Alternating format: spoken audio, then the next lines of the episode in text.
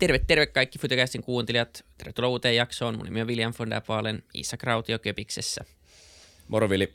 Moi. Ja hei, ennen kuin esitellään vieras ilmoitusluontoista asiaa, me ollaan yritetty nyt aktivoitua itsemme aktivoida itseämme Instagramissa, yritetään rakentaa jotain paikkaa, missä voitaisiin keskustella enemmän kuuntelijoiden kanssa ja minne tulisi myös semmoista materiaalia, mitä muualle ei näy, niin jos ette seuraa vielä Fytycastin Instagramissa, niin menkää seuraa siellä, niin jatketaan keskustelua. Mutta tänään vieraana Markus Ruussellyn, tervetuloa. Moi, kiitos. Meillä on tapana antaa heti lattia vieraalle ja, ja tota, vapain sanoin, jos haluat esitellä itsesi, että kuka sä oot ja mitä sä teet. Mä oon äh, pitkän linjan, äh, sanotaanko, yleläinen toimittaja. Mä, mä oon, äh, herra Jumala, yli 25 vuotta ollut Ylessä, ruotsinkielisessä Yle, Svenska Ylessä, tehnyt oikeastaan kaikkea, mitä siihen taloon mahtuu, mitä voi siellä tehdä.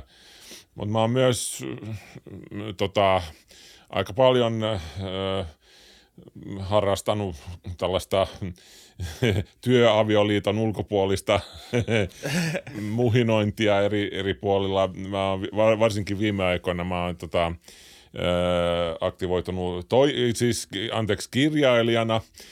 Sitä sanotaan usein, että, että jokaisella toimittajalla on, tai jokainen toimittaja kantaa kirjaa sisällään. Sanotaan myös, että se on just se oikea paikka sille kirjalle, mutta mä mä nyt, no mä olin 50 melkein, kun mä sain kirjoitettua ensimmäisen kirjani. Ja, ja tota, nyt mä oon kirjoittamassa kolmatta, että se, se jotenkin se, sekin vaihde jäi jumittamaan päälle, että tota noin. Mutta kirjoittaminen on erittäin lähellä mun sydäntä, eli, eli mm, luultavasti tuun jatkamaan sitä niin kauan, kun, kun joku haluaa haluu kuunne, äh, haluu lukea mun kirjoja. Mutta mut tällainen joka paikan höylä oikeastaan lyhyesti sanottuna, mitä tulee tiedekommunikaatioon Svensk Finlandissa. Mä, mä on, jos joku joskus jossain haluaa kommenttia johonkin ajankohtaiseen tiedejuttuun, niin ne, ne soittaa nykyään aika usein mulle ja sitten mä selitän, että mikä tämä juttu on ja miksi ilmasto käyttäytyy tällä tavalla, kun se käyttäytyy ja miksi niin ja, niin ja näin poispäin. Et, noin niin kuin pähkinänkuoressa. Kyllä. Joo, ja me ei sovittu mitään isompaa agendaa tälle keskustelulle. Pyrittiin tekemään tämmöinen perinteinen Fytycast-jakso, katsotaan mihin päädytään, mutta yksi isompia syitä, syitä näiden kirjojen lisäksi, ää, miksi haluttiin kutsua sut kanssa vieraaksi, oli just osittain, ää, tai oli just tämä tää tiedekommentointi, ja sulla on ollut pitkään jo, kerrot tässä ennen jaksoa, että 17 vuotta tehnyt nyt tämmöistä QuantHop-nimistä ää, ensin radio-ohjelmaa, ja nykyään sitä tehdään myös podcast-formaatissa. Jos meillä on ruotsinkielisiä kuuntelijoita tai ihmisiä, jotka haluaa oppia parempaa ruotsia, niin mä suosittelen tosi vahvasti QuantHoppia, ää, loistava ohjelma. Suosittelen kertoa... myös opittelemaan niin, ruotsia ylipäätään. ruotsia. ei, se, ei sitä ainakaan haittaa ole. Niin. ei, nimenomaan. Ää, niin, mutta haluatko kertoa, mikä tämä niinku QuantHop on ja, ja mistä se, se alun perin lähti ja, ja mikä siinä on ehkä ollut se idea? Öö, joo, no siis vuonna kaksi, oliko se 2005, niin, niin tota, Svenska Ylen silloinen pomo niin totesi, että, et, tota, tai oikeastaan minä totesin hänelle, että hei, että meillä ei ole enää mitään tiedeohjelmaa, kun, kun tota, se äijä, joka teki sitä ennen mua, oli just mennyt, mennyt tota, äh, eläkkeelle. Tämä Jussi Westman-niminen äh, mies, joka oli legenda omalla tavallaan aikoina. Hän selosti kuukävelyitä sun muita näitä, näitä oikein näitä virstanpylväitä. Wow. Ja, ja tota, mutta hän meni sitten eläkkeelle ja, ja mä totesin, että hei, et pakkohan meillä on olla tiedeohjelma. Ja pomo totesi, että no niin, niin oot, oot ihan oikeassa kyllä, että haluaisitko sä tehdä sellaisen mä sanoin, että no okei. Okay. Sitten mä keksin sen nimen QuantHop, eli kvanttihyppy, eli tämä kun elektroni hyppää yhdeltä energiatasolta toiselle, joka sitten aiheuttaa tämän kivan saunakiukaan ho- hohkeen, näiden hilloksen hohtamisen, kun nämä elektronit hy- tippuu alas takaisin alkuperäiselle energiatasolle, niin siitä tulee, ne on kvanttihyppyjä, siitä tulee muun muassa äh, hiilloksen tällainen kodikas hohkaaminen, hohde. Tämä on kvanttihyppy noin niin kuin, tosiaankin pähkinänkuoressa. En mä tiedä, se on vaan mun mielestä hauska sana ja yksi, yksi modernin, tai siis kvanttifysiikan niin kuin ydinkäsitteitä, joten miksi, miksipä ei. Se kuulostaa samalla ehkä vähän leikkisältä vähän niin kuin, että tiede ei ole niin hirvittävän vakavaa, mitä se ei todellakaan ole. Tiede on ennen, en, ennen kaikkea niin kuin, ö, uteliaisuutta, uuden, ö, uuden niin kuin löytämistä ja, ja niin kuin halu purkaa asioita palasiksi ja katsoa, mitä, mitä ne on syönyt. Siis sehän, siitähän kaikki tiede alkaa tästä lapsen halusta – katsoa, että mitä äidin, äidin espressokone pitää sisällään ja sitten äiti ei ole, ei ole iloinen. Se on ihan uskomaton jatkumo, just niin kuin se mieltää tolleen. Se voi tavallaan mieltää myös niin kuin ihmiskunnan tota, lapsuudesta alkaneena tämmöisenä tutkimisena, että varmaan ekaa kertaa joskus jonain kertana joku koputti kahta kiveä toisiinsa ja huomasi jonkun efektin siitä. Ja se, on, niin kuin, se jatkumo on johtanut siihen, että me ollaan nyt läppärin kautta tekemässä podcast-jaksoa maasta Joo. toiseen, mikä on ihan, ihan uskomaton Joo, ja, ja täytyy, siis mä usein haluan ottaa hattuni pois. Mulla on tosiaan hattu tässä, mä otan sen nyt pois päästä näin symbolisesti. Niiden kaikkien ihmisten kunniaksi, jotka on, jotka on kokeillut tiettyjä juttuja ekaa kertaa ja, ja niin kuin – kun ajatellaan kaikkia niitä juttuja luonnossa, mitä ei todellakaan pidä syödä esimerkiksi, niin jo, joku on ollut se eka, joka on kokeillut, hmm, maistetaanpas tätä. ei mennyt hyvin. Pitäisi olla joku tällainen tota, no, tuntemattoman koemaistajan hauta myös, jonne laskee seppeleitä aina välillä. Kyllä. Koska siis tiede on edennyt niin kuin, tavallaan niin kuin vähän tälla, tällaisten jackassien äh, mukaan, jotka on kokeillut kaiken maailman hulluja juttuja ja lentokonekonstruktioita, jotka on, jo, jo, joille, joille me nauretaan nyt, mutta ne oli ihan vakavissaan, että joo, kyllä tämä lentää. Ja, ja erehdyksen ja oppimisen, erehdyksen ja niin kuin, niin, oppimisen kautta, niin – ollaan sitten, tiede on edennyt askele, askel askeleelta ja nyt ja, ja siis niin kun, kun ajattelee, että mikä huikea matka me ollaan tultu tyyliin niin kuin alle sadassa, tyyliin kuudessa vuodessa, siis Wright-veljestä ekasta lennosta, niin oltiin jo kuussa. Se on ihan huikeeta. Se on, joo. Ja kaikki, jotka sanoo, että, että niin tavallaan, että kehitys olisi pysähtymässä nyt, niin, niin ainakin jos katsoo taaksepäin, niin, niin se on tosi vaikea, vaikea nähdä, miksi, että missä ne niin kuin rajat menisi tai että, että se jotenkin nyt olisi joku tämmöinen näkymätön seinä, joku tulee kohta vastaan. Että tota, saa nähdä kyynisempi näkökulma muuten tuohon. Mä kuuntelin Issaksen podcastin, missä Sam Harris oli Lex Friedmanin vieraan, missä suosittelit, niin Joo, Siinä se... Sam Harris totesi vaan, että, että yksi Otsoni iso syy kerros. myös, myös niin kuin tieteeseen ja sen kehitykseen on ihmisen ego ja, ja halu, halu voittaa kilpailu, kilpakumppani ja, ja niin kuin kanssatutkija. Ja, ja tota, että, että meidän tämmöinen niin kuin, niin, meidän ego ja halu vaan olla paras, niin, niin on myös iso, iso voima sen, sen niin kuin kehityksen takana. Siinä oli hyvä anekdootti siihen viereen. Se, lait, se kertoi siitä Manhattan-projektista, siitä kun ensimmäisen kerran rä- räytettiin atomipommi. Ja silloin oli ihan varten otettava huoli, että koko ilmakehä ö, jatkaisi tätä niin kuin, ö, ö, ydinpommissa tapahtuvaa niin kuin räjähdysreaktiota, ja sitten koko ilmakehä jollain tavalla myös leimahtaisi liekkeihin. Ja tämä ei ollut siis mikään niin kuin, tämmöinen, niin kuin, se, se saattoi olla niin kuin epätodennäköistä, mutta kuitenkin niin kuin varteotettava teoria, tai varteotettava vaihtoehto. Ei ollut mahdotonta. Joo. Ja jos se, että se ei ole mahdotonta, Mä en tiedä, mä en tiedä painaisinko mä itse sitä nappia. Mä tiedä, onko mun ego ihan semmonen. Mutta hyvä, niin, että sitten taas toi, niin. Joo, no siis sama, sama ilmiöhän oli silloin, kun CERN käynnisti suuren hi- hiukkaskiihdyttimensä LHC, Large Hadron Collider. Kyllähän silloinkin oli näitä, jotka oli varmoja, että, että, että tota, että kun joku nyt kun painetaan tätä nappia, niin, niin tulee joku ketjureaktio, joka muunta, muuttaa ensin itse kiihdyttimen joksikin eksoottiseksi materiaksi ja sitten koko maapallo sen jälkeen ja sitten koko, koko universumi.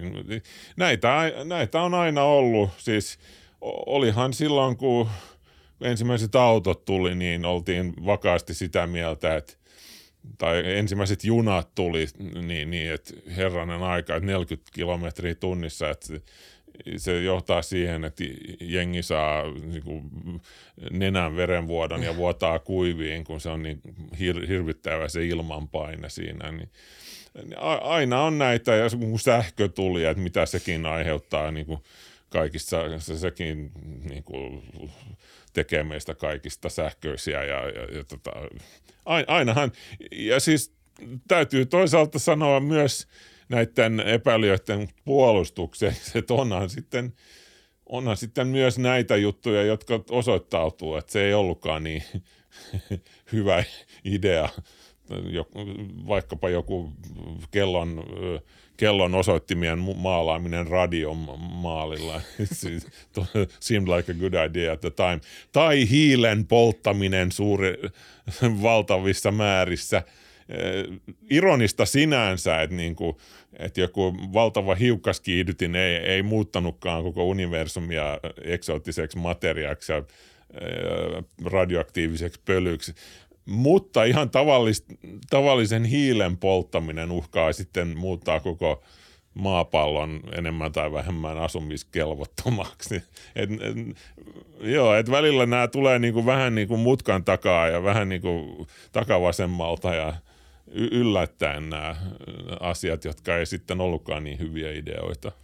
Tuosta mun piti sanoakin, tuntuuko susta siltä, nyt tiedekommentaattorina seuraat sitä asiaa läheltä, että me ollaan niin kuin, me ollaan jollain tavalla ö, ehkä kuvainnollisesti, mutta myös kirjaimellisesti kohtaamassa niin kuin, koko, niin kuin planeetan rajat ikään kuin tämän ihmisen mm. niin kuin, vaikutusvallan piirissä. Sä puhuit noista hulluista tota, lentokone tota, prototyyppejä tekevistä niin kuin keksijäneroista, hulluista, hulluneroista, nerohulluista, pelle pelottomista, jotka sitten niin osui johonkin kallioseinämään, koska se ei ihan toiminut.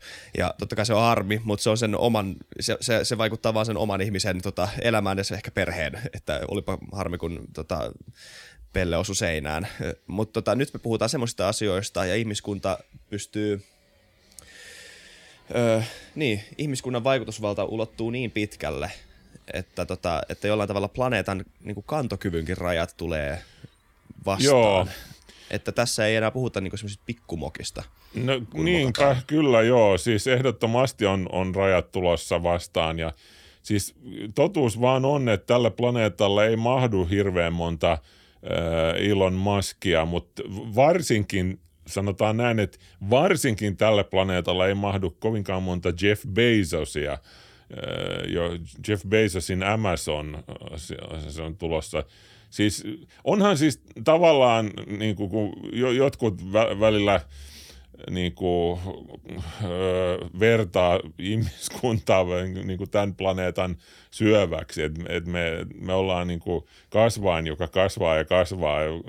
Se nyt on ehkä vähän ilkeätä ja ei, ei, ei se nyt ihan näin, va, vaikka se ilmenee vähän nämä, nämä haittavaikutukset on vähän, vähän samankaltaisia, mutta, mutta siis totuus on joka tapauksessa, että, että planeetta on käymässä erittäin paljon liian pieneksi. Mutta onneksi meillä on aika iso avaruus tuossa vieressä, jota voi ihan surutta käyttää hyväksi, koska avaruudesta ei niin kuin lääni lopu kesken, jos näin sanotaan. Siellä on, siellä on niin kuin tilaa ja, ja materiaalia. Ja asteroidin vyöhykkeellä on, on niin kuin, arvokkaita metalleja, arvometalleja ja kultaa, platinaa, rodium, rodiumia, ihan mitä tahansa, niin, niin paljon kuin, kuka tahansa haluaa, niin, kuin, niin paljon, että jokainen – nainen, mies ja hamsteri maan päällä voi, voisi tulla siljardääriksi monta kertaa.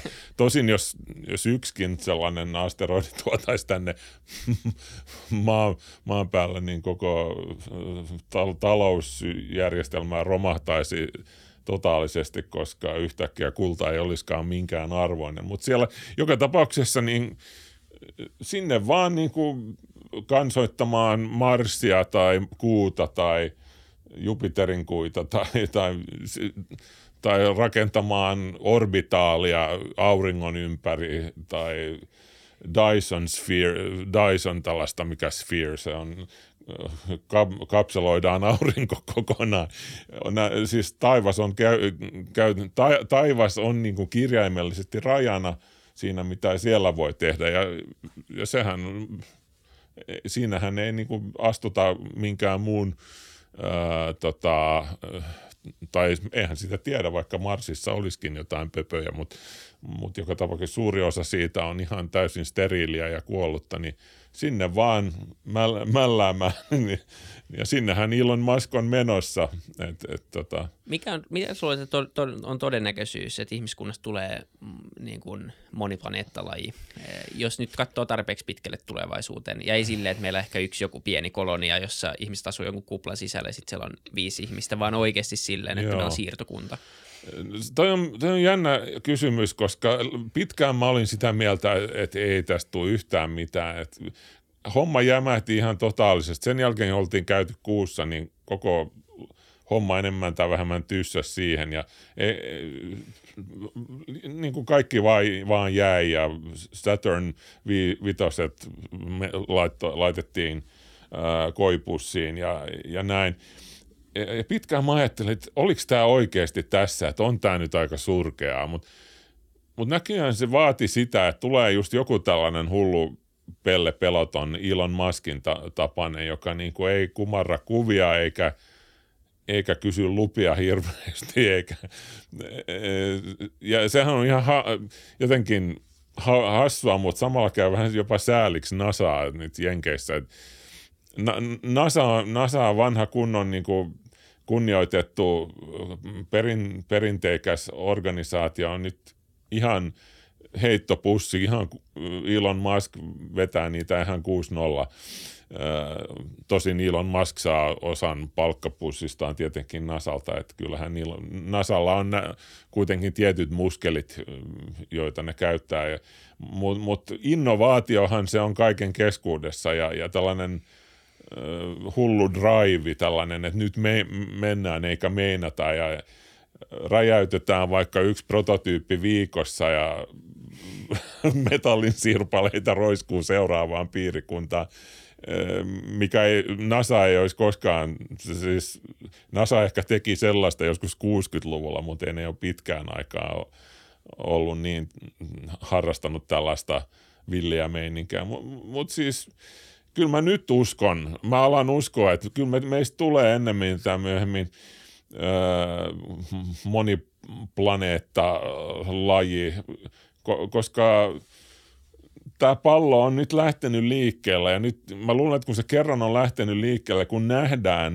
että pystyy tekemään tiettyjä juttuja, että ei, ei ole pakko niin kuin käydä näiden, näiden totuttujen kaavojen mukaan, vaan voi, voi niin kuin vähän ot, vetää mutkat suoriksi ja, ja näin, niin mä luulen, että nyt, nyt, nyt niin kuin tätä junaa on aika vaikea pysäyttää enää, että et on niin, niin moni on saanut jo niin kuin verenmakua suuhunsa, että et nyt, nyt mennään ehkä meinata ja kyllä se, en mä tiedä, siis Marsin valloittaminen, mä kirjoitan siitä aika paljon viimeisimmässä kirjassa, kohti korkeuksia, niin, niin se, se ei ole ihan mikään helppo nakki. Siis Mars tulee, ei tule myymään nahkaansa halvalla.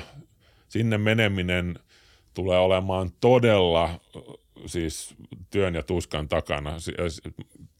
Jengiä tulee kuolemaan, kun mennään sinne ja, ja, ja niin kuin isketään äh, juuret siihen Marsin maaperään, niin, niin se, siis Ma- ja Mars on todella ikävä planeetta, se on kurja planeetta. Se on niinku, it's not the place, you, miten se Elon, eh, miten se Elton John laulaa, it's not the place to, to raise your kids ja niin poispäin. Ai Rocketmanissa? Niin, niin, aivan joo. Se, eh, no mä, mä en nyt muista tarkalleen, mutta mut joka tapauksessa Mars on kylmä, äh, ankea planeetta, jonka tekeminen niin kuin, viihtyisäksi tai edes jotenkuten elettäväksi, niin, niin tulee olemaan todella, todella suuren työn takana, eikä se mun, mun elinjään aikana se ei välttämättä tule tapahtumaan, mutta kyllä se, sitä, se pallo tulee, on jo liikkeellä ja, ja tulee pyörimään tässä munkin elämän, elämäni aikana, mutta mut joo, kyllä ky, avaruuteen mennään joka tapauksessa. Kyllä mä oon sitä, sitä mieltä aika vakaasti tässä vaiheessa. Mars ain't the kind of place to raise your kids. Tollain se menee. Aivan, joo, just sen. niin. Kyllä.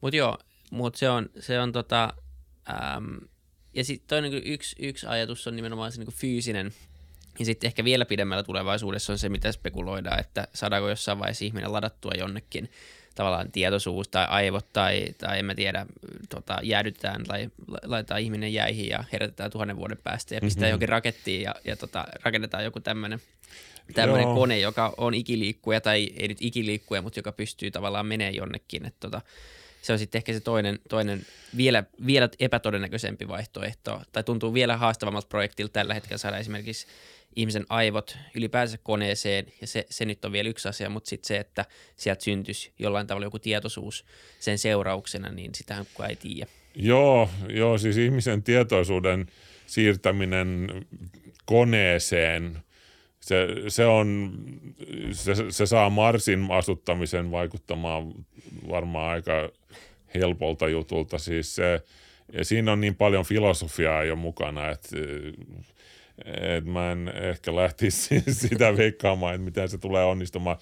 Mutta siis se on, joo, siis jo, jonkinlainen ihminen 2.0 on, on kyllä edellytys siihen, että me, jos puhutaan niin kuin siitä seuraavasta äh, kvanttihypystä tähtiin, eli siis interstellaarinen, eli siis, että mennään toisiin aurinkokuntiin Proxima Centaurilla lähin mesta esimerkiksi, niin, niin siis avaruuden etäisyydet on niin mieltä järisyttäviä, siis, siis Mars on, on, sehän on niinku samassa postinumerossa kuin, kuin maapallo, mutta Proxima Centauri lähin tähti, niin – niin siis sanotaan Voyager 1 avaruusluotain, joka on nyt tällä hetkellä kauimpana meidän, meidän romuista, mitä me ollaan laitettu sinne menemään sinne, niin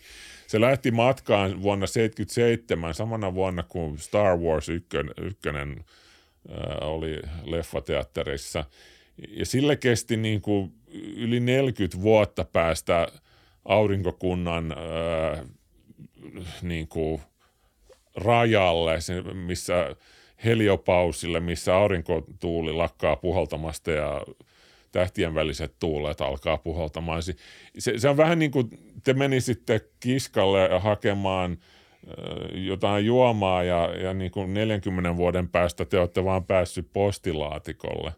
Se, ja, ja siis, jotta me päästään päästään laajentumaan, ei, ei vain niin kuin aurinkokunnassa, vaan galaksissa, niin se, se, on, se on jo tässä vaiheessa, se on vielä tässä vaiheessa ihan täysin skifiä. Se vaatii tosiaan joko niin kuin ihminen 2.0, joku kyborgi tai tietoisuuden siirtäminen koneelle. E, ruumiin jäädyt, siis laittaminen pakastimeen, mikä on Skifin tällainen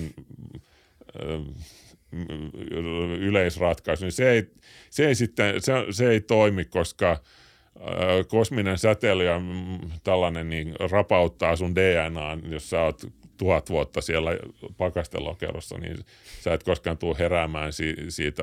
Kosminen säteily on, on ampunut rikki kaikki sun DNA, sun muuta. Mut, niin kuin, no joo, tämä on nyt tietenkin, eh, mutta onhan tätä hauska miettiä siis – ja sehän on tavallaan hauskaa se, että, että kaikki nämä jutut, kaikki jutut, mitä kukaan on koskaan tyyliin melkein pystynyt kuvittelemaan, niin, niin tai suuri osa näistä, niin, niin hupsista, e, yksi, kaksi, niin, niin kuin joku on, joku on tehnyt sen, joku on tehnyt sen. Se, mitä, toihan, tonhan piti olla skifiä, eihän ton pitänyt olla mahdollista mistä sitä tietää, missä me ollaan. Siis Wright-veljesten lennosta kuuhun 60 vuotta,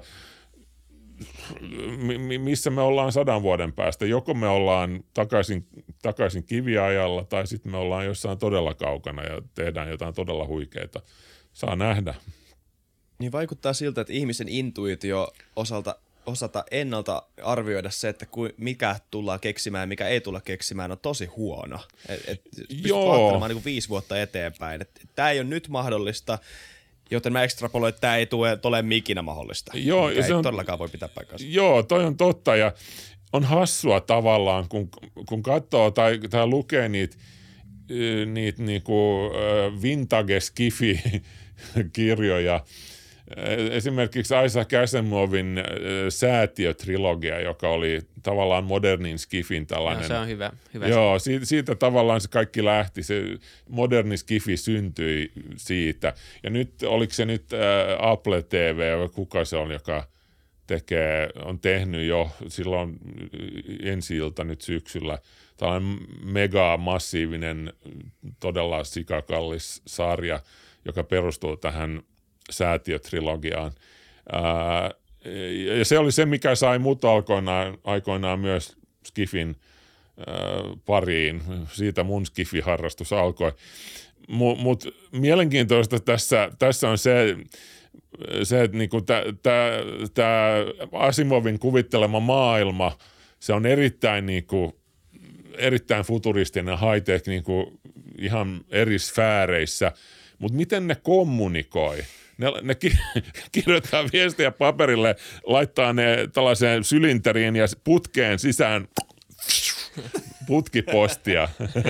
siis me, me pystytään kuvittelemaan t- tiettyjä juttuja, mutta sitten tietyt toiset jutut jää meiltä huoma- huomaamatta ihan täysin, kuten esimerkiksi internet.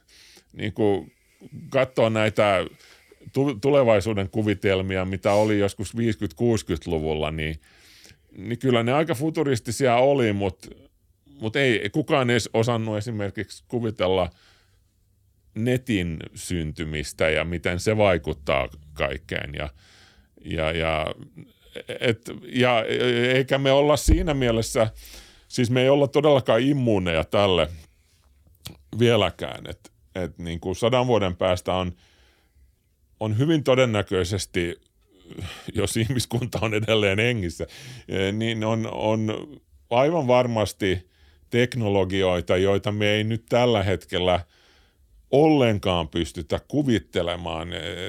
Me vaan ekstrapoloidaan tosiaan niin kuin nykytilanteesta ja eh, se on vähän niin kuin kun näkee unta. Mä oon itse huomannut sen omissa unissani, että sä,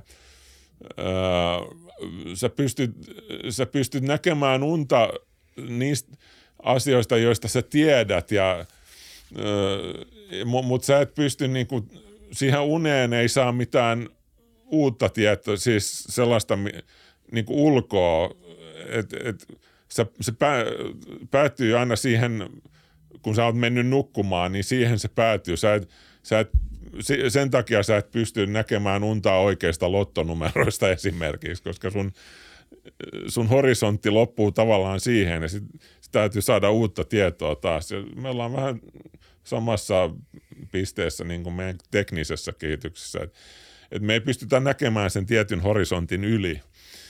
Jotkut sitten tietenkin, tietenkin niin kuin sanoo häh, ja, ja, ja niin kuin menee suoraan juoksee sen horisontin yli Ilon Musk-kaltaiset tyypit, jotka raivaa oman polkunsa eikä jää odottelemaan, mikä tulee seuraavaksi.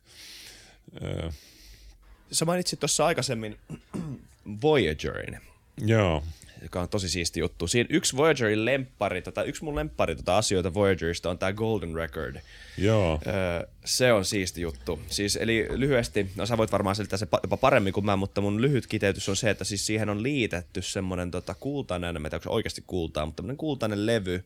Kullattu, on, joo kullattu levy, joo, missä on niinku kaiken eri, jotain Chuck Berry ja Bachia ja jotain tämmöisiä niinku maa, tai niinku pallon erilaisia tota, ääniä ja musi, musa, musiikkikappaleita ja vastaavanlaisia juttuja. Ja sitten siinä on tämmöisiä kuvioita, tämmöisiä matemaattisia, niitä mä en ollenkaan osaa selittää, jotain tämmöisiä matemaattisia tota, kuvioita, joiden perusteella pystytään joku alieni tämän Voyagerin kohdattaessaan, niin pystyisi näkemään ne ja sitten jollain tavalla niin laskea niistä, että ah, okei, okay, tämä on älyllinen kansa ja tota, ne asuu täällä ja täällä aurinkokunnassa ja näin. Ja mun kysymys sulle on se, että eikö sua vähän kuumota se, että jos joku alieni löytää sen oikeasti ja sitten se oikeasti saa tietää, missä maapallo on, koska ei ne välttämättä ole kauhean kivoja.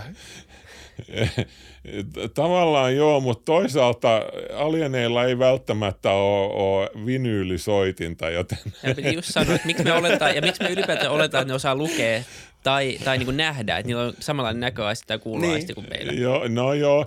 E, siinä mä oon vähän eri mieltä, tai sanotaan näin, että mä, mä voisin hyvinkin kuvitella, ja tämä nyt on tietenkin spekulaatiota, mutta siis on, on tällaisia siis oltiin me sitten mistä aurinkokunnasta tahansa, niin, niin meillä on tiety, tiettyjä laina-alaisuuksia, jotka siis sitoo tai ainakin yhdistää meitä, meitä kaikkia. Ja, ja nämä, jotka laati nämä, nämä tota, tämän listan näistä jutuista, mitkä päätyy sinne mukaan siihen Voyagerin laattaan, niin kyllä ne, kyllä ne tiesi varmasti – mitkä oli tällaiset asiat, jotka, jotka on joku ihan eri, eri, eri aurinkokunnan kasvatti pystyy jotenkin näkemään, että ahaa, toi tarkoittaa niin kuin tyyliin vedyn, atom, vedyn niin kuin, tai, tai kuvailee jotain matematiikan lakia tai sääntöä, koska tietyt jutut on, on yhteisiä meillä kaikille, valkuaineet ja fysiikan lait on melko lailla samoja, menit sitten mihin tahansa. Ja jopa, jopa siis tämä, että, että me niin kuin nähdään, me, meillä on tyyliin kaksi silmää, kaksi kättä ja näin, nähdään ja pystytään tarttumaan asioita sekään ei ole ihan mahdotonta. Ja siis mm, täällä maan päällä puhutaan tällaisesta ilmiöstä kuin konvergentti evoluutio. Eli evoluutio usein ää, etenee, vaikka olisi niin kuin kaksi ihan eri lajia maan, maapallon ihan toisella puolella, ihan täysin eristyksissä toisistaan, niin ne, ne kuitenkin, tämä evoluutio kulkee suunnilleen samaan suuntaan, koska nämä tietyt säännöt on kuitenkin samat, että et niin kuin stereon näkö on, on fiksu juttu, olit sä sitten maapallolainen tai alfa-kentaurilainen. kaksi kättä on ihan fiksu juttu, kaksi jalkaa, miksei, joka saa päättelemään, että, että mikäli joku maapallon ulkopuolinen laji on mikä, mikäli näitä on olemassa, niin miksivät ei, miksi eivät ole saattaneet päätyä juuri muotoon, joka jollain tavalla ehkä muistuttaa, siis on ehkä vähän antropo, mikä tämä on, antropo, siis ihmiset, ihmiset samo, samoja perusperiaatteita seuraava. Tämä on mahdollista. Toisaalta ne voi olla jotain puhtaita energiaolentoja tai jotain, en minä tiedä. Siis tämä on ihan tietenkin puhdasta spekulaatiota, näinhän se on, mutta mut, mut joo, siis kyllä mä oon sitä mieltä, että Carl Sagan ja nämä muut, jotka laati tämän, nämä, nämä tota Voyagerin ja Pioneer-luotainten ne laatat, niin ne, ne laittoi nämä, nämä niin kuin perusjutut sinne, jotka ne, ne, niin kuin päätteli, että jos joku jos joku laji tai, tai sivilisaatio löytää nämä jossain, jos, niin ne on luultavasti sitten keksinyt ö, siis ö, avaruuslennot, avaruusmatkailun, joka tarkoittaa sitä, että ne on varmaan aika fiksuja, ne, on, ne osaa päätellä, lukea niin kuin tavallaan tätä niin kuin koodia ja, ja kun tämä koodi vielä on niin, kuin niin yksinkertainen kuin mahdollista ja sisältää nämä yhdistävät tekijät, niin miksipä ei? Kyllä ne varmaan, jos joku Alien löytää nämä luotamet, niin, niin näiden plakettien tietojen dekoodaaminen, niin kuin tulkitseminen, niin se on, se on heidän se on heidän pienin mahdollinen haaste. Kyllä, kyllä. kyllä ne sen ne pyst- siihen sen. pystyy. Mutta kun jonkun verran miettinyt Fermin paradoksi eli lykkäisyydessä, että missä, missä kaikki avaruusoliot on. Ähm, ja sitten sitä niin kuin välillä pidetään aika niin kuin outona, että miksi tänne ei ole niin kuin, tullut ketään, tai miksi ei ole tullut mitään signaaleja, tai miksi kukaan ei kuulu meitä. No ei me tiedetä, tiedetä, että onko joku kuullut meitä vai ei, ja sitten voi olla, että niitä ei ole kiinnostunut tulla tänne. Mutta jos avaruus nyt on niin iso, kun me tiedetään, että se on, ja, ja siis se on niin, niin iso, että me pystytään niin kuin, tavallaan kuvittelemaan sitä, ja elämän synty on verrattain epätodennäköistä, niin eikö se nyt sitten vaan tarkoita sitä, että se elämä on luultavasti jakautunut todella todella laajasti eri paikkoihin, ja jos kaikki seuraa samoja fysiikan lakeja, voidaan kohta puhua siitä, että pitääkö seurata vai onko siellä joku uusi, uusi taso, niin – niin kuitenkin jos meillä ei ole niin kuin fysiikan, nykyfysiikan lain tiedoissa olevaa mitään tapaa päästä niin kuin noin kauas, niin miksi kellään muulla olisi tapaa päästä tänne? Et, et, eikö se niin kuin ole tavallaan aika loogista sitten, että meillä on löydetty ketään ainakaan toistaiseksi? Vai onks, oletetaanko tuossa, että joku, joku on niin kuin tavallaan keksinyt sitten tavan mennä Madoreista tai jotain muuta vastaavaa, että pitäisi olla mahdollista päästä tänne saakka?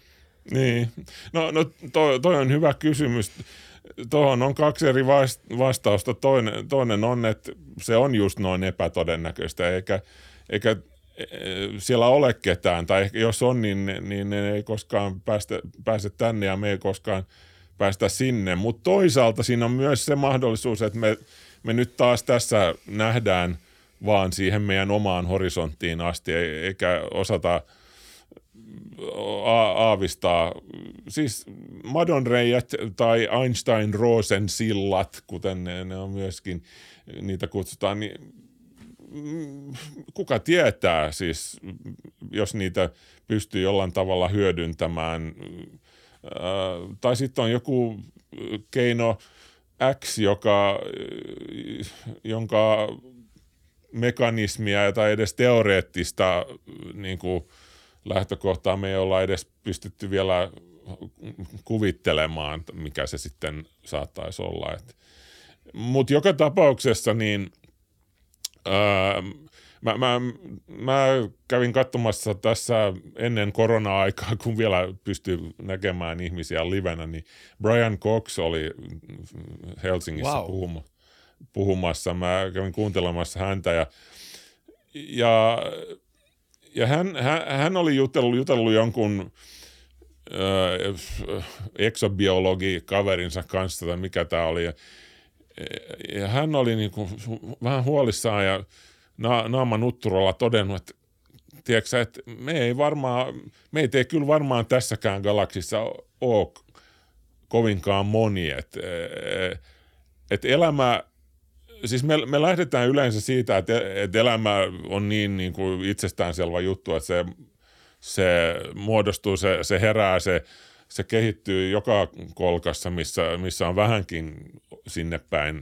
olosuhteet, mutta mut toisaalta niin kuin se, että me ollaan päästy näin pitkälle, siis me, me, meillä on kestänyt neljä miljardia vuotta melkein päästä tähän tasoon, missä me nyt ollaan.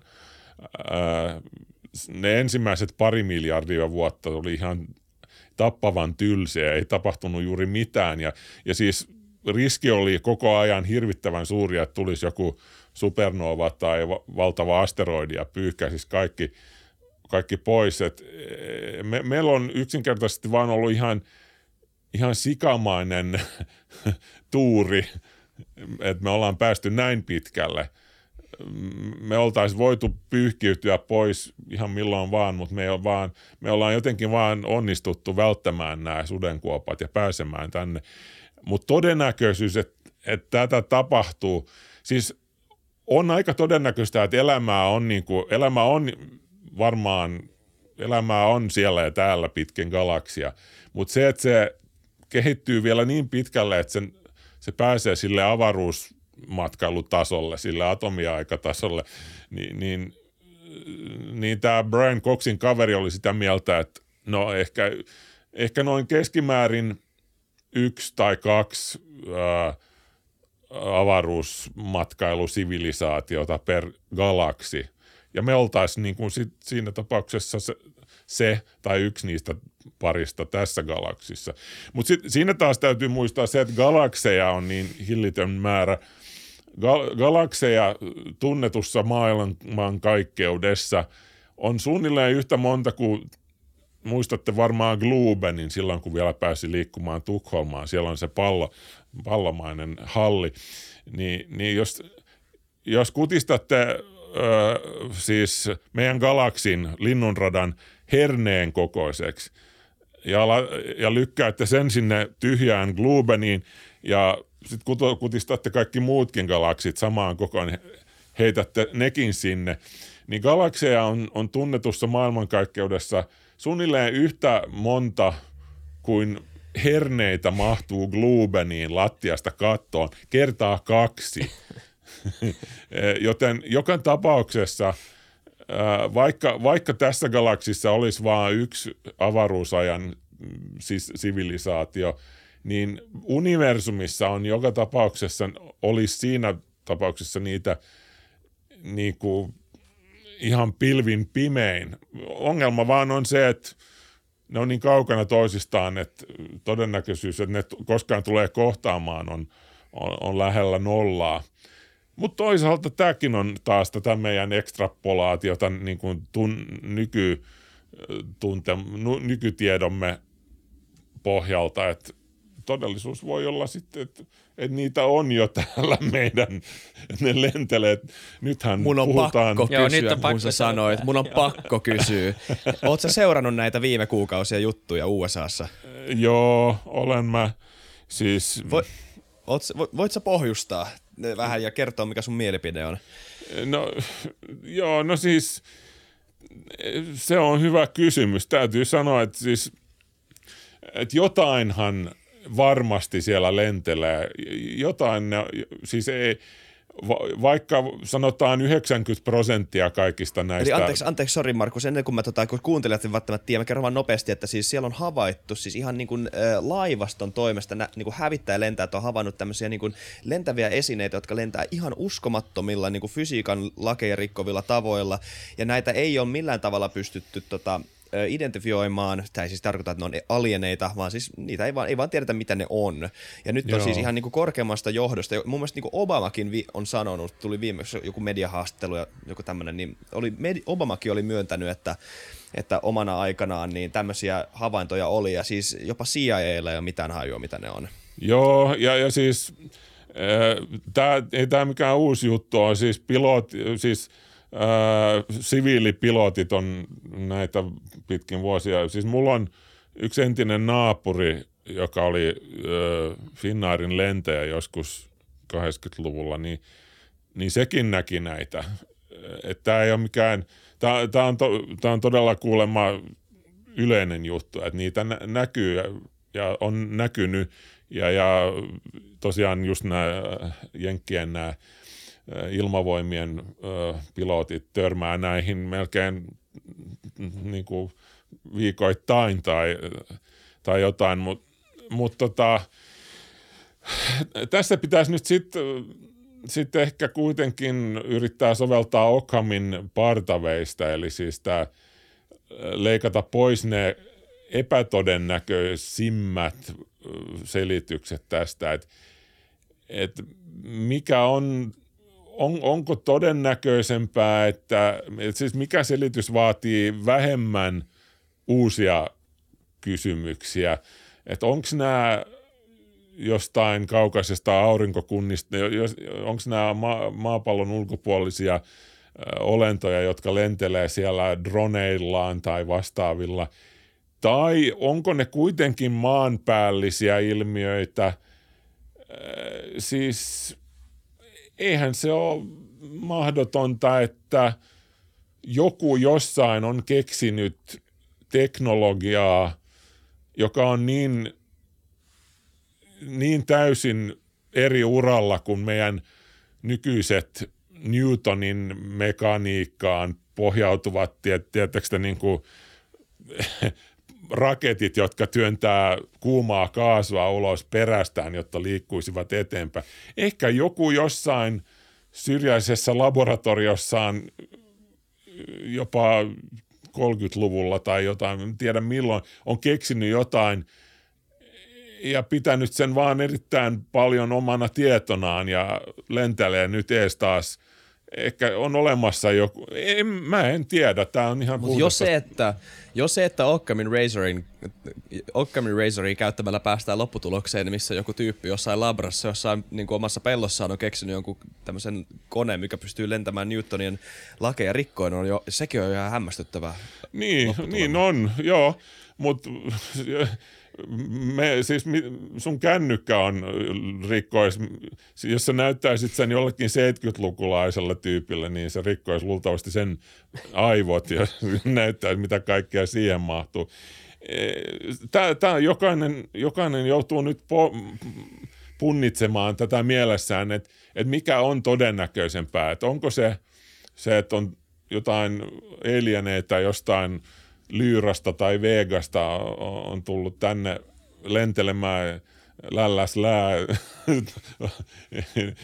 vai onko se jotain maanpäällistä teknologiaa. Sitä, tätä joutuu jokainen ö, omalla tahollaan miettimään, että mutta ainoa, mistä voi olla suht koht varma on, että et ei nämä kaikki tapaukset varmaan suurin osa on jotain näköharhoja tai jotain ihan... Niin, jotain valoilluusioita. Niin, jotain linssi, jotain refraktioita, mitä nämä on nämä lens flares. Joo. Suurin osa on varmaan ihan niitä. tai sitten jengi on poltellut jotain sopimatonta. Tai, mutta tarpeeksi mon, mon, moni näistä on, on juttuja, jotka – ihan oikeasti on jotain tuntematonta, jotain, mikä fyysisesti oikeasti on siellä ja josta me, jonka alkuperää me, me ei tiedetä. Mutta mut, ei me oikeastaan voida muuta kuin spekuloida. Mutta sen voi ainakin sanoa, että jos, jos nämä nyt sattuisi olemaan jotain ö, tota, maapallon ulkopuolisia olentoja, jotka lentelee siellä – huikeilla futuristisilla Newtonin lakeja rikkovilla äh, laitteilla, niin ei meidän tarvi ainakaan huo- olla kauhean huolissaan niistä, koska, koska ne on siinä, siinä tapauksessa ne on niin kuin y, yhtä, yhtä niin kuin kaukana meidän tason yläpuolella kuin, kun, joku, kun me ollaan jotain laboratorio laboratoriorottien yläpuolella. Et ne, siinä tapauksessa mä nyt arvelisin, että ne vaan ne, ne seuraa meitä ja katsoo, mutta ei, ei ne tuskin, siis kaikki nämä Hollywood-elokuvat, jossa ne E.T. ja nämä, missä ne tulee ja, ja niin kuin moikkaa meitä ja, ja näin poispäin, se on, se on aika mun mielestä naivia ja tällaista – mitä intressiä niillä olisi niin kuin esittäytyä meille. Jos ne on olemassa, jos ne on siellä, niin, niin siis me, me ollaan, mitä meillä on tarjottavana, niin kuin meidän, meidän pääasialliset vientituotteet on – öljy ja kokaiini tyyliin, joilla ne, joilla to, todennäköisesti ne, ne ei edes, niiden fysiologia on jo sellainen, että ne ei, edes, ne, ne ei saisi päätään edes sekaisin meidän huumeilla. Joten mitä niillä on mm, syytä ottaa meihin mitään yhteyttä siinä tapauksessa – huomaatte varmaan, että istun tässä ja spekuloin ihan villisti taas, koska minä en tiedä. Ja musta se on ihan ok sanoa, vaikka olisi sitten pieni tiedetoimittaja jostain Espoosta tai CIAin päällikkö tai Obama, niin on ihan ok sanoa, että en, en minä tiedä – Kyllä, pitäisi sanoa enemmän. Siihen ollaan tullut siihen tulokseen monta kertaa tämän, Joo. tässäkin podcastissa, että, että tavallaan sen myöntäminen, niin, niin tai sitä pitäisi tehdä varmaan enemmän, koska aika paljon esittää asioita totuuksina tai faktoina tai, tai ja sitten on hirveän, niin hirveän vaikea on. Aina pitäisi olla joku mielipide kaikesta. Joo, kyllä. Siis, eh, siis en minä tiedä. Sehän, on, sehän vie yleensä tiedettä eteenpäin paljon enemmän kuin se, että että et heureeka, nyt minä olen ratkaissut kaikki maailman ongelmat. Epätietoisuus, äh, siis sanotaan, jotkut sanoo, että, että, että niin kuin innostavinta, mitä voi laboratoriossa kuulla, ei ole heureka, vaan hmm, omituista. Kyllä. Sehän on niin, tämä, kyllä. joka vie, kaik, vie niin kuin kehitystä eteenpäin, kun, kun asiat ei olekaan ihan niin kuin kuviteltiin, että ne oli. Että tapahtuu jotain omituista, jota ei kukaan ollut odottanut.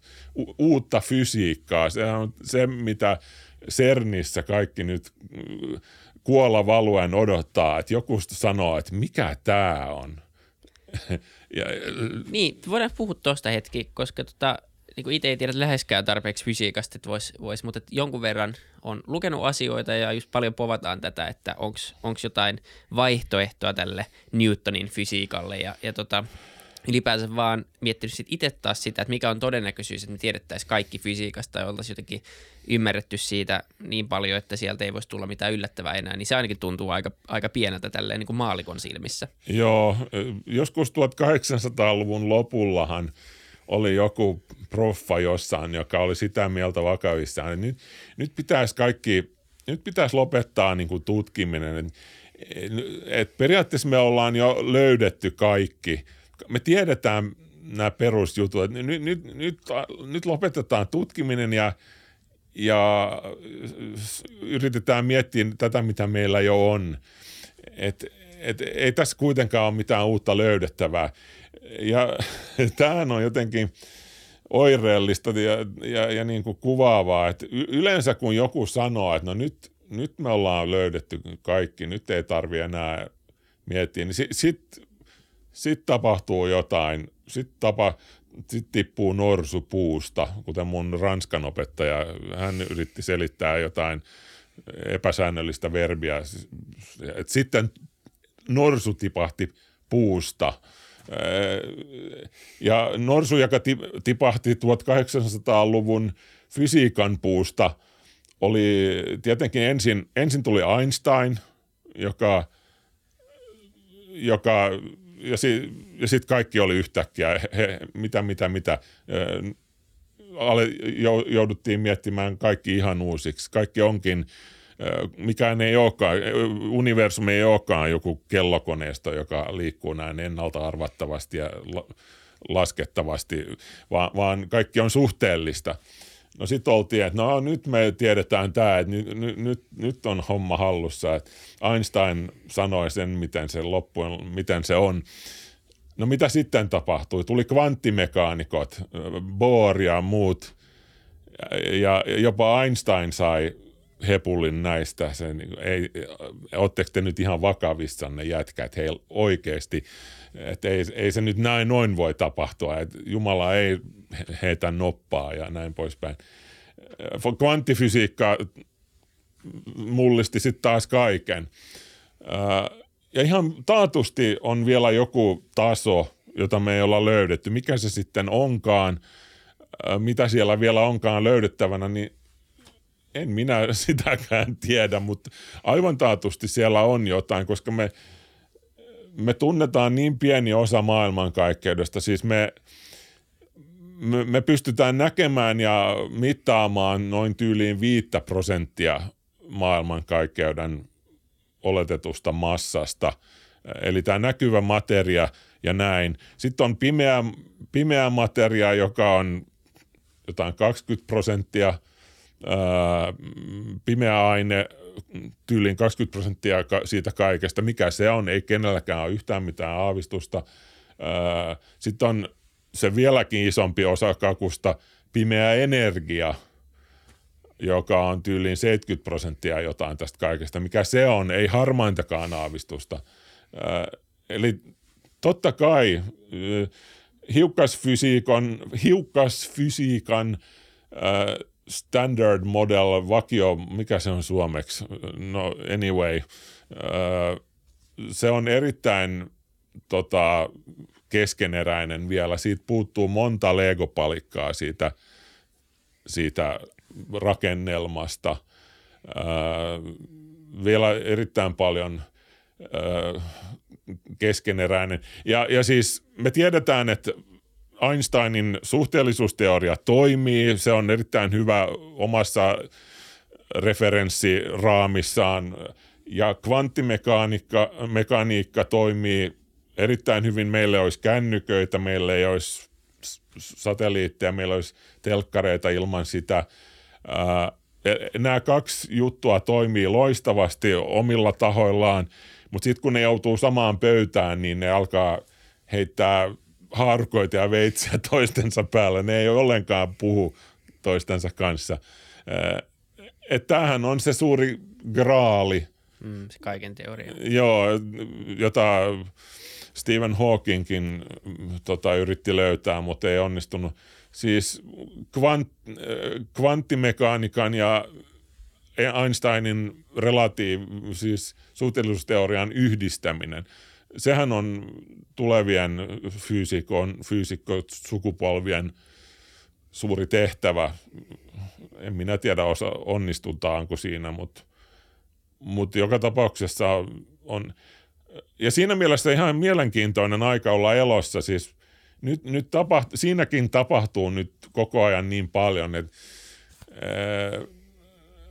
et todennäköistä on, että jopa mun elämän elinaikana niin tullaan näkemään uutta fysiikkaa ja se on, se on melkein vielä, vielä mielenkiintoisempaa, vielä hurjempaa kuin Marsiin meneminen. Ma, siis Mars se on siellä, se tiedetään, että se on siellä. Tiedetään suunnilleen, mitä täytyy tehdä, jotta sinne päästään. Mutta niin sen tuntemattoman maailmankaikkeuden löytäminen, meillä ei ole harmenta aavistusta, mitä siellä on ja miten sinne päästään. Me tiedetään vain, että jotain siellä on. Ja se, että me päästäisiin edes katsomaan niiden verhojen taakse, niin se kiehtoo mua ainakin enemmän kuin, kuin Marsiin meneminen. Kyllä. Mua kiinnostaa, se, CERN on tota esimerkki, mua kiinnostaa vielä kysyä, mä en tiedä onko meillä aikaa, mutta tota, ainakin tämä. Öö, CERN on jotenkin hyvä esimerkki, tiedä, miten tämän sanoisi tarkalleen. Sanotaan silleen, että okei, CERNin, CERNissä te- tehtävää tutkimusta tullaan todennäköisesti käyttämään tulevaisuuden teollisuudessa jollain tavalla. Kvanttitietokoneet öö, ja vastaavalliset teknologiat, mitä CERN-tutkimuksilla edesautetaan. Mutta jollain tasolla kuitenkin CERNissä ja CERNin niin rakentamisen arvopohjassa on tieto ja niin tie, tiedon itseisarvo jollain tavalla. Joo. Se, että halutaan tietää enemmän. Niin mitäs mieltä sä oot? Onks, niinku, onks tiedolla, puhtaalla tiedolla jotain itseisarvoa itsessään, että se ansaitsee näin isoja proggiksia? Ja jos on, niin mikä on se asia, joka ohjaa sitä suuntaa, mihin tiedon pitäisi mennä? Siis nyt, nyt, nyt tullaan mun mielestä todella tärkeään ja, ja niin kuin koko asian ytimeen, siis, siis perustutkimuksen tärkeys ja perustutkimuksen arvo. Tieteen on erittäin tärkeää saada tutkia asioita ihan vaan tutkimisen takia. Ihan siis ihan samalla tavalla kuin lapsi saa vapaasti, no melkein vapaasti, kunhan siihen ei liity tulitikkuja ja, ja sähköä, mutta lapsi ei lapsellakaan anneta, ei niin kuin lapsikin ensimmäiset vuodet elämästään, niin se vaan observoi ja katsoo, että mitä, nä, mit, mitä tämä on. Ei se lapsi tiedä tai ei sen vanhemmat tiedä, että mihin nämä kaikki nämä, näitä lapsen ha, haalimmat tiedot, mi, mi, mihin niitä tullaan käyttämään. Että tuleeko siitä kokki vai tuleeko siitä ydinfyysikko tai täm, ja, ja tiede just tällä tasolla tässä – niin kuin tieteen eturintamassa, jossa liikutaan just sen niin kuin, tiedetyn rajamailla niin, ja ollaan just ja melkein kurkkaamassa sen horisontin taakse, niin se on erittäin tärkeää, että annetaan näiden CERNin tyyppien ja VTTn tyyppien ja, ja Aalto-yliopiston tyyppien tehdään juttuja ihan niin kuin, ihan vaan sen takia, että ne haluaa tietää, mitä sen horisontin takana on tai mitä tämä, tämä juttu pitää sisällään. Jos, jos ne on laskeskellut ja päätellyt, että jos me rikotaan toi ja katsotaan sisällä, niin sieltä löytyy X, niin niiden täytyy saada tehdä se ilman, että joku poliitikko tai, tai ää, tota, budjettiosaston tyyppi on siellä kysymässä, että no, pystyykö tuolla nyt sitten luomaan työpaikkoja ja näin poispäin.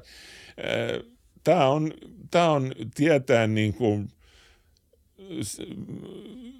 ydin, ydin juttu, niin kuin keskeisin asia oikeastaan, mitä voi olla. Niin kuin se asioiden tutkiminen ja, ja löytäminen, sen löytämisen itsensä takia. Ei, me, siis suuri osa tästä teknologiasta, jota on kehitetty esimerkiksi avaruusohjelmia varten, kuulentoja sun muuta varten, ei sitä kukaan tiennyt, että, että suuri osa näistä jutuista tulee esimerkiksi päätymään johonkin sydämen tahdistimeen tai, tai johonkin lääkkeisiin tai, tai autojen osiin tai tällaista.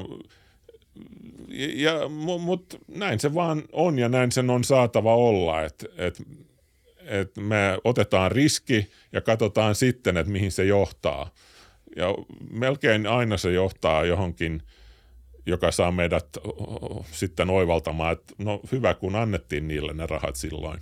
Niin, siltä se vähän tuntuu kyllä, koska mm-hmm. tota, jos kaikki menisi vaan nykytarpeiden perusteella, niin ei varmaan tuli, tulisi ihan hirveästi uutta innovaatioa. se Näin on, se on klassinen, joo. että olisi saanut vaan nopeampia hevosia, jos, jos olisi saanut mitä haluaa. kyllä, kyllä, niin, niin. just näin. Mutta mielenkiintoisia vuosia ja vuosikymmeniä ja varmaan vuosisatojakin edessä, ellei nyt ei päästy puhumaan ihan hirveästi siitä, että mitä voi matkan varrella mennä pieleen, mutta kivempi puhua tämmöisestä toivekkaista ja, ja mukavasta tulevaisuudesta ja, ja tota, ää, uskotaan, että päästään siihen. Ja tosi mielenkiintoista oikeasti seurata, että mitä tapahtuu tässä lähivuosikymmenellä. Joo, tämä oli vähän tämmöinen niin jopa pintaraapasu. Voitaisiin mielellään tehdä uusi jakso, jos joskus ollut tulla uudestaan FutuCastiin. Tämä Ilman muuta, joo. Kyllä, kyllä. Siis näistähän voi puhua vaikka, vaikka viikokaupalla, että, että joo, joo, jatketaan sitten jossain vaiheessa. Kyllä, mutta hei kiitos, kiitos. tästä kiva. Ää, lämmitysrundista ja kiva kun pääsit vieraan. kiitos, kiitos. Ja kiitos kaikille katsojille ja kuuntelijoille. Nähdään seuraavassa jaksossa ja Instagramin puolella jatketaan myös. Moi moi! Moi moi!